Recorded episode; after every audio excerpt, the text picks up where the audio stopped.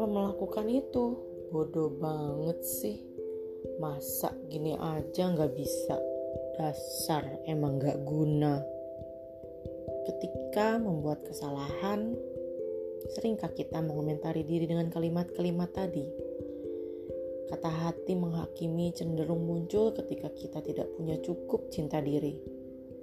Cinta diri itu bukan narsisme, Orang yang narsis menganggap diri paling benar, paling hebat, egois, congkak dan rakus perhatian. Sementara orang yang cinta diri adalah dia yang bisa menghargai diri sendiri sehingga menjadi individu yang lebih baik untuk dirinya dan orang lain. Orang yang cinta diri adalah dia yang bersahabat dengan diri sendiri. Cinta diri kerap dipandang sebelah mata Padahal cinta diri sangat berpengaruh pada kehidupan kita sehari-hari. Seseorang yang tidak cinta diri ketika melakukan kesalahan kecil mencabuk dirinya secara terus-menerus dengan komentar negatif hingga menggerus harga diri. Seseorang yang tidak cinta diri sulit menjalin hubungan romantis yang langgeng karena terus merasa tidak yakin apakah dia pantas dicintai. Ketika hati mulai mencabuk secara bertubi-tubi, sadari. Ganti suara ini dengan suara menenangkan yang pernah kita dengar dalam hidup kita. Kata hati yang sehat itu seperti suara yang datang dari hakim yang bijaksana.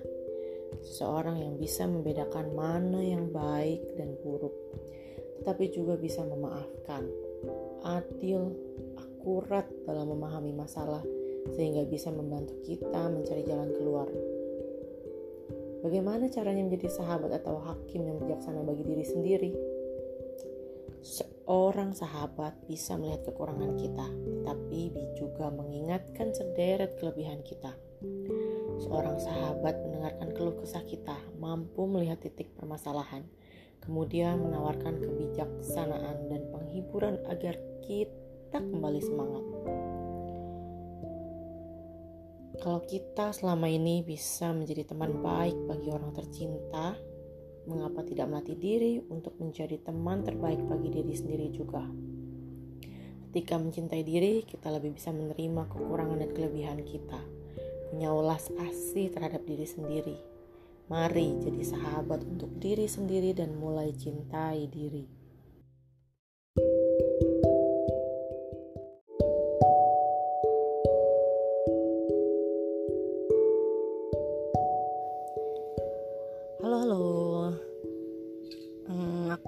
Cerita nih sedikit panjang mungkin ini mengenai dampak yang aku rasakan di tengah-tengah corona. Uh, singkatnya gini aja.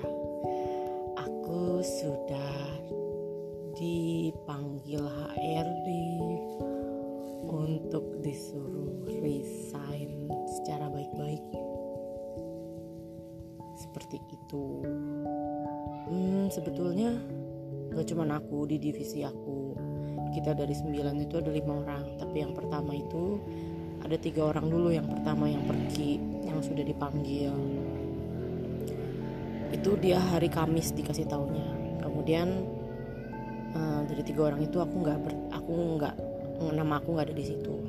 Tapi baru per hari ini tadi siang jam makan siang bos aku nelfon aku karena kita semua WFH dia nelfon aku dan dia bilang sudah tidak bisa mempertahankan aku. Dan kebetulan aku nggak cuman aku tapi untuk kakak-kakak yang tahu kan ada Iko juga.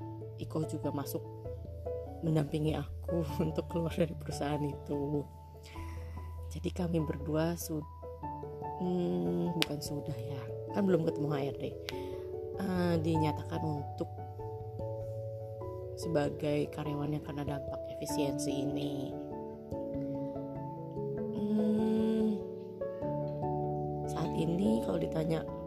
gimana? Jujur sih waktu yang pas tiga pertama temanku aku sedih sedih banget. Ada rasa bersalah juga karena ada yang lebih lama dari aku tapi dia ya duluan yang dipilih bukan aku. Tapi yang membuat saat ini aku nggak terlalu sedih akhirnya rasa bersalahnya udah nggak ada. Kemudian aku udah lebih lega karena memang itu yang sudah jadi pertanyaan aku dari hari pertama WFH nggak sih sebenarnya semenjak udah satu tahun di sini aku selalu bertanya Tuhan aku lanjut atau enggak di perusahaan ini? Sekarang udah WFH kalau misalnya aku kena dampak ya aku nggak tahu. Saat itu sih tapi aku sudah bertanya hal seperti itu. Kalau aku lanjut ya Tuhan pertahanin aku. Kalau misalnya aku nggak lanjut ya udah Tuhan kasih damai sejahtera. Apa pun nanti ke depannya yang akan aku hadapi seperti itu. Ternyata uh, waktu tiga orang pertama itu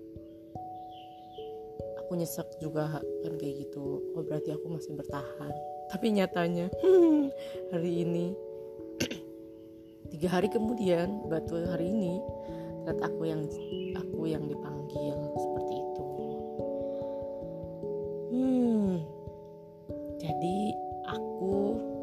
siap-siap kembali ke Salatiga. Seperti itu. Terus mungkin emang kalian pasti bertanya-tanya kok disuruh resign? Kok disuruh resign? Aku nggak tahu sih hmm, penyampaiannya penyampaiannya HRD nanti atau sama bos aku tuh bener apa enggak. Kalau menurut info yang aku dapat desas-desusnya di kantor sih bilangnya dirumahkan.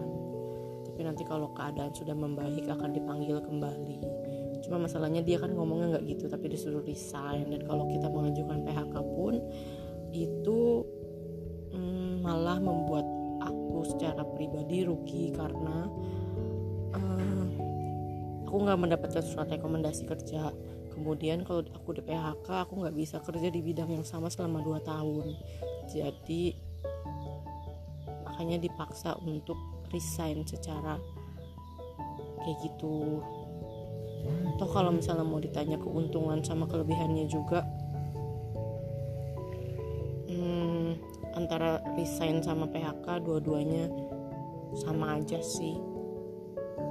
Gitu. Tapi aku bersyukur juga sih kerja karena aku jadi tahu maksudnya dengan kondisi seperti seperti ini aja kantorku sudah akhirnya meresainkan sebenarnya selain meresainkan merumahkan karyawannya selain merumahkan juga kan kita udah ada pemotongan juga. Baru akan dapat di bulan April ini udah ada pemotongan gaji sebesar 30%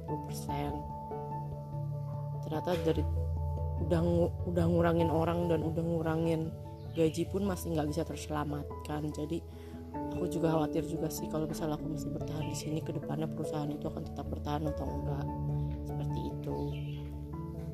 saat ini sih aku happy happy aja.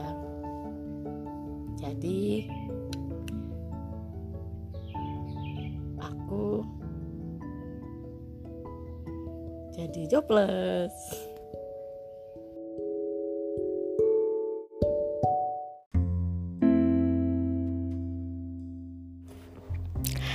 Georgina, kamu orang kedua setelah Dudut yang ku beritahu kalau aku sudah putus dengan Bastian. Kiki. Ya intinya hari Rabu sih putusnya setelah ngobrol dan mengajak dia, mengundang dia, menginvite dia untuk dilakukan percakapan, pembahasan, diskusi mengenai hubungan ini mau dibawa ke mana. Akhirnya kami berbicara mendiskusikan malam-malam hari Rabu malam sebelum gue kebuaran di hari Kamisnya.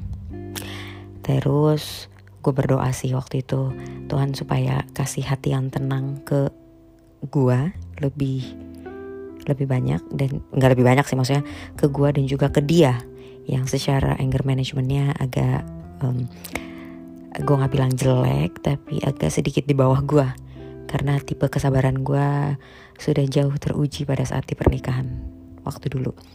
Nah long story short, gue mencoba bertanya banyak tuh uh, memberikan pertanyaan-pertanyaan supaya dari jawaban yang dia keluarkan kita bisa mengerucutkan kepada satu kesimpulan. Gitu layaknya counselor ya, kita kan diajarin di JBCC untuk menjadi counselor di kehidupan atau di dunia luar sana. Ya long story short akhirnya merincikan atau mengerucutkan. Gue yang ngedirect sebenarnya pembicaraannya.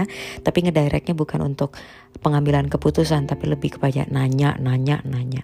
Sampai akhirnya gue simpulkan bahwa gue menawarkan ke dia untuk kita udahan gitu. Dia sempat berkelibet sih untuk bilang kayak Hmm, tapi masa kayak kita selesai udah begini aja sih Terus gue dalam hati kayak Ya lu ke mana aja dari kemarin silent treatment gue Selama bulan November Dua kali silent treatment. Tapi itu dalam hati doang Tidak kuungkapkan Karena gue mengungkapkannya dengan sisi lain Yang menurut gue oh, ini Roh Kudus yang mimpin gue karena gue mencoba mengajarkan dia lewat perspektif yang berbeda. Bukan dengan menyudutkan bukan dengan pointing atau menuduh. Yaitu gue kasih tahu kenapa gue benci banget silent treatment? Dan dia tahu kok gue benci banget. Karena dulu dulu gue sempat bilang sama dia di saat um, honeymoon session kami gue bilang ke dia bahwa awas lu ya jangan sekali kalinya silent treatmentin gue gue bicara begitu karena dia punya kebiasaan silent treatment. Gue bilang jangan sampai nggak silent treatmentin gue gue ungkapkan uh, alasannya yang mana dia sebenarnya udah tahu cerita background tentang pernikahan gue sama Joni kan. Tapi mungkin dia nggak punya uh, intelektual sebegitu besarnya sampai dia bisa narik benang merah gitu ya mencocok logi. Dan gue ungkapkan pada saat waktu minggu lalu bicara gue bilang sama dia the reason is kenapa gue benci banget silent treatment karena mantan suami gue itu melakukan silent treatment ke gue selama 4 bulan gue fighting di dalam iman. Empat, selama 4 bulan kami seatap, dia memperlakukan gue selayaknya gue tidak ada. Dia silent treatment gue menganggap bahwa gue hanya benda mati. Dia memperlakukan gue seperti sampah That's why gue gak suka yang namanya silent treatment. Karena buat gue silent treatment itu jahat Jahat banget. Gak sehat soalnya. Uh, Menunjukkan bahwa kita gak dewasa Menghadapi suatu konflik. Karena silent treatment itu Memberatkan Atau uh, Dengan sengaja atau tidak sengaja Memperlakukan pihak lawan Seperti sampah Dan membiarkan pihak lawan tersakiti tanpa tahu perkaranya apa, tanpa tahu harus berbuat apa dan digantungin. That's why I don't like, I hate silent treatment. Gitu. Jadi gua memberikan perspektif dari experience gua kemarin, arti dari silent treatment, yaitu diperlakukan seperti sampah. Dan for that, thank God, dia minta maaf ke gua. Dia bilang kalau maaf karena aku nyakitin kamu begini begini begini. Tapi pun dia tahu bahwa dia punya karakter yang aneh. Dan dia sendiri nggak ngerti kenapa dia punya karakter itu. Karakter yang sangat keras. Makanya kan nama lengkapnya dia kan Bastian Lambok Hutahayan. Dan dia jelasin ke gue sih dari dulu memang gue udah tahu. Tapi dia ulangi lagi bahwa itu kenapa sebabnya nyokapnya dia ngasih nama dia adalah Lambok yang di dalam bahasa Batak artinya adalah lembut. Karena doa nyokapnya adalah supaya anak ini memiliki atau menjadi orang yang lembut. Tapi ternyata kebalikannya nih dia menjadi orang yang keras dan dia sadar kalau dia orang yang sangat keras. Makanya dia bilang aku juga nggak ngerti kenapa aku bisa sekeras ini.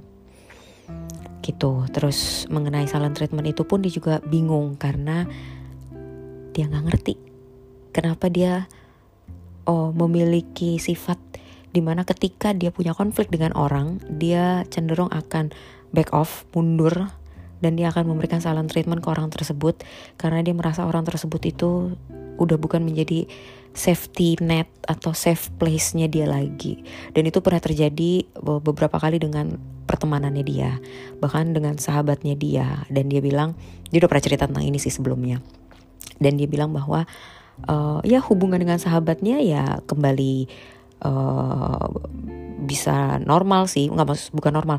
Bisa uh, berbicara kembali diskusi kembali terhubung kembali. Tapi tidak bisa menjadi layaknya sebelum ada konflik. Tidak menjadi seperti dulu dia bilang. Terus gue tanya tapi kamu rilis nggak sih uh, amarah, dendam dan lain sebagainya yang pernah kamu rasakan ke setiap orang-orang yang punya konflik sama kamu. Terus dia bilang, that's I don't know how to release that. Dia ngomong. ya intinya dari percakapan kemarin gue merasa bahwa gue bilang ke dia lebih baik kita pacaran sama Tuhan dulu lagi aja yuk sendiri-sendiri karena kalaupun ini dilanjutkan hmm, I don't think kita akan berada di satu frekuensi satu fondasi dan yang ada hanya saling menyakiti dan yang dan yang ada hanya semakin babak belur. Karena satu sisi kamu juga nggak ngerti how to handle the situation. Pun gue juga bilang ke dia kalau gue tarik mundur karena gue bilang juga ke dia November itu aku babak belur aku berdarah-darah dengan ketidakmengertian aku kenapa seperti ini. Dan kalau aku tarik mundur lagi perspektifku lebih uh, mundur dalam arti perspektifnya supaya dapat yang lebih besar. Karena kalau aku melihat dari dekat sebagai pelaku utama aku nggak dapat apa-apa tapi kalau aku lihat sebagai penonton dan aku tarik mundur, aku mengesampingkan posisiku sebagai para pihak di dalam hubungan ini, aku merasa bahwa Sarah Deborah Sinaga itu deserve to be treated better dan tidak diperlakukan seperti ini. Gitu. Jadi itu udah gue sampaikan ke dia dengan keadaan yang tenang damai uh, tidak ada amarah sama sekali. Dan gue berkali-kali pun bilang ke dia aku nggak marah loh ya ini posisinya. Aku cuman menyampaikan apa yang ada di dalam hatiku. Gitu. Dan gue kasih tahu lagi ke dia untuk jatuh cinta itu gampang tapi untuk maintain dengan menghadapi segala konflik itu nggak gampang. It takes two to tango. Di awalnya nggak ngerti tuh it takes two to tango tapi gue jelasin kalau ya dansa tango itu kan butuh dua orang. Dan kalau aku cuman bermain sendiri dalam dansa ini it's not tango dan aku nggak bisa. Butuh dua orang yang bersepakat. Ya jadi kayaknya lebih baik kita pacaran sama Tuhan dulu masing-masing berproses masing-masing. Gitu. Dan awalnya dia sempat bilang kayak masa menyerah gitu doang sih? Kayak tapi akhirnya dia bilang kayak tapi aku sadar sih dengan karakterku yang unik. Dan aku sendiri nggak ngerti how to handle my karakter ini. Kamu akan sangat lebih tersakiti. Ya jadi kami sepakat untuk sendiri-sendiri. Gitu di dalam damai. Dia sempat bilang kayak tapi aku masih boleh kan temenan sama kamu? Ya gue bilang feel free. Aku nggak aku bukan orang yang nambah musuh. Aku lebih baik nambah pertemanan di dalam damai cause we never know ya Tuhan mau punya rencana apa di, di masing-masing kita. Ada kemungkinan kita balik ada kemungkinan juga kita punya bertemu dengan masing-masing partner dan akhirnya malah jadi sesuai dengan rencana Tuhan. We never know manusia berencana tapi Tuhan yang menentukan. Feel free kalau mau nanya apa pun mau diskusi apa pun tentang karakter terus gue bilangin ke dia karena buat karena kan gue di awal ngobrol bumble sama dia gue sempat bilang ke dia kalau gue tuh orang yang suka untuk membaca karakter orang. Terus dia sempat bilang ke gue waktu di bumble kayak try me. Terus gue bilang ya nggak bisa langsung lah coy. Butuh proses butuh pendalaman. Kita terus gue angkat lagi kemarin pada saat diskusi minggu lalu. Gue bilang kalau sekalipun ini berdarah-darah tapi banyak banget pembelajaran yang gue dapetin bahkan gue bilangin juga ke dia bahkan I don't know tapi based on cerita yang kamu sampaikan I observe kalau sebenarnya kamu ada pain di dalam yang terjadi yang aku nggak tahu pain itu udah terselesaikan atau belum. Dan dia nanya ke gue ini painnya maksudnya apa ya? Karena dia kayaknya agak sedikit tersulut maksudnya kadang orang kan kalau diperlihatkan gajah gajah di pelupuk mata kan terkadang nggak bisa ngelihat ya dibandingkan semut yang ada di ujung danau. Nah entah kenapa mungkin dia agak tersulut atau emosi dibilang punya pain. Terus gue bilang tapi mm, kamu nggak perlu jawab loh. I, I, I just observe based on hasil diskusiku selama berbulan-bulan ini. Terus dia bilang ini painnya pain di dalam hubungan kita atau pain e, dari masa lalu? Terus gue bilang pain dari masa lalu. But you you don't have you have no uh, lu nggak punya requirement untuk ngejawab ini gitu. Terus tapi dia langsung bilang no no no no nggak aku aku nggak punya pain. Aku rasa nggak.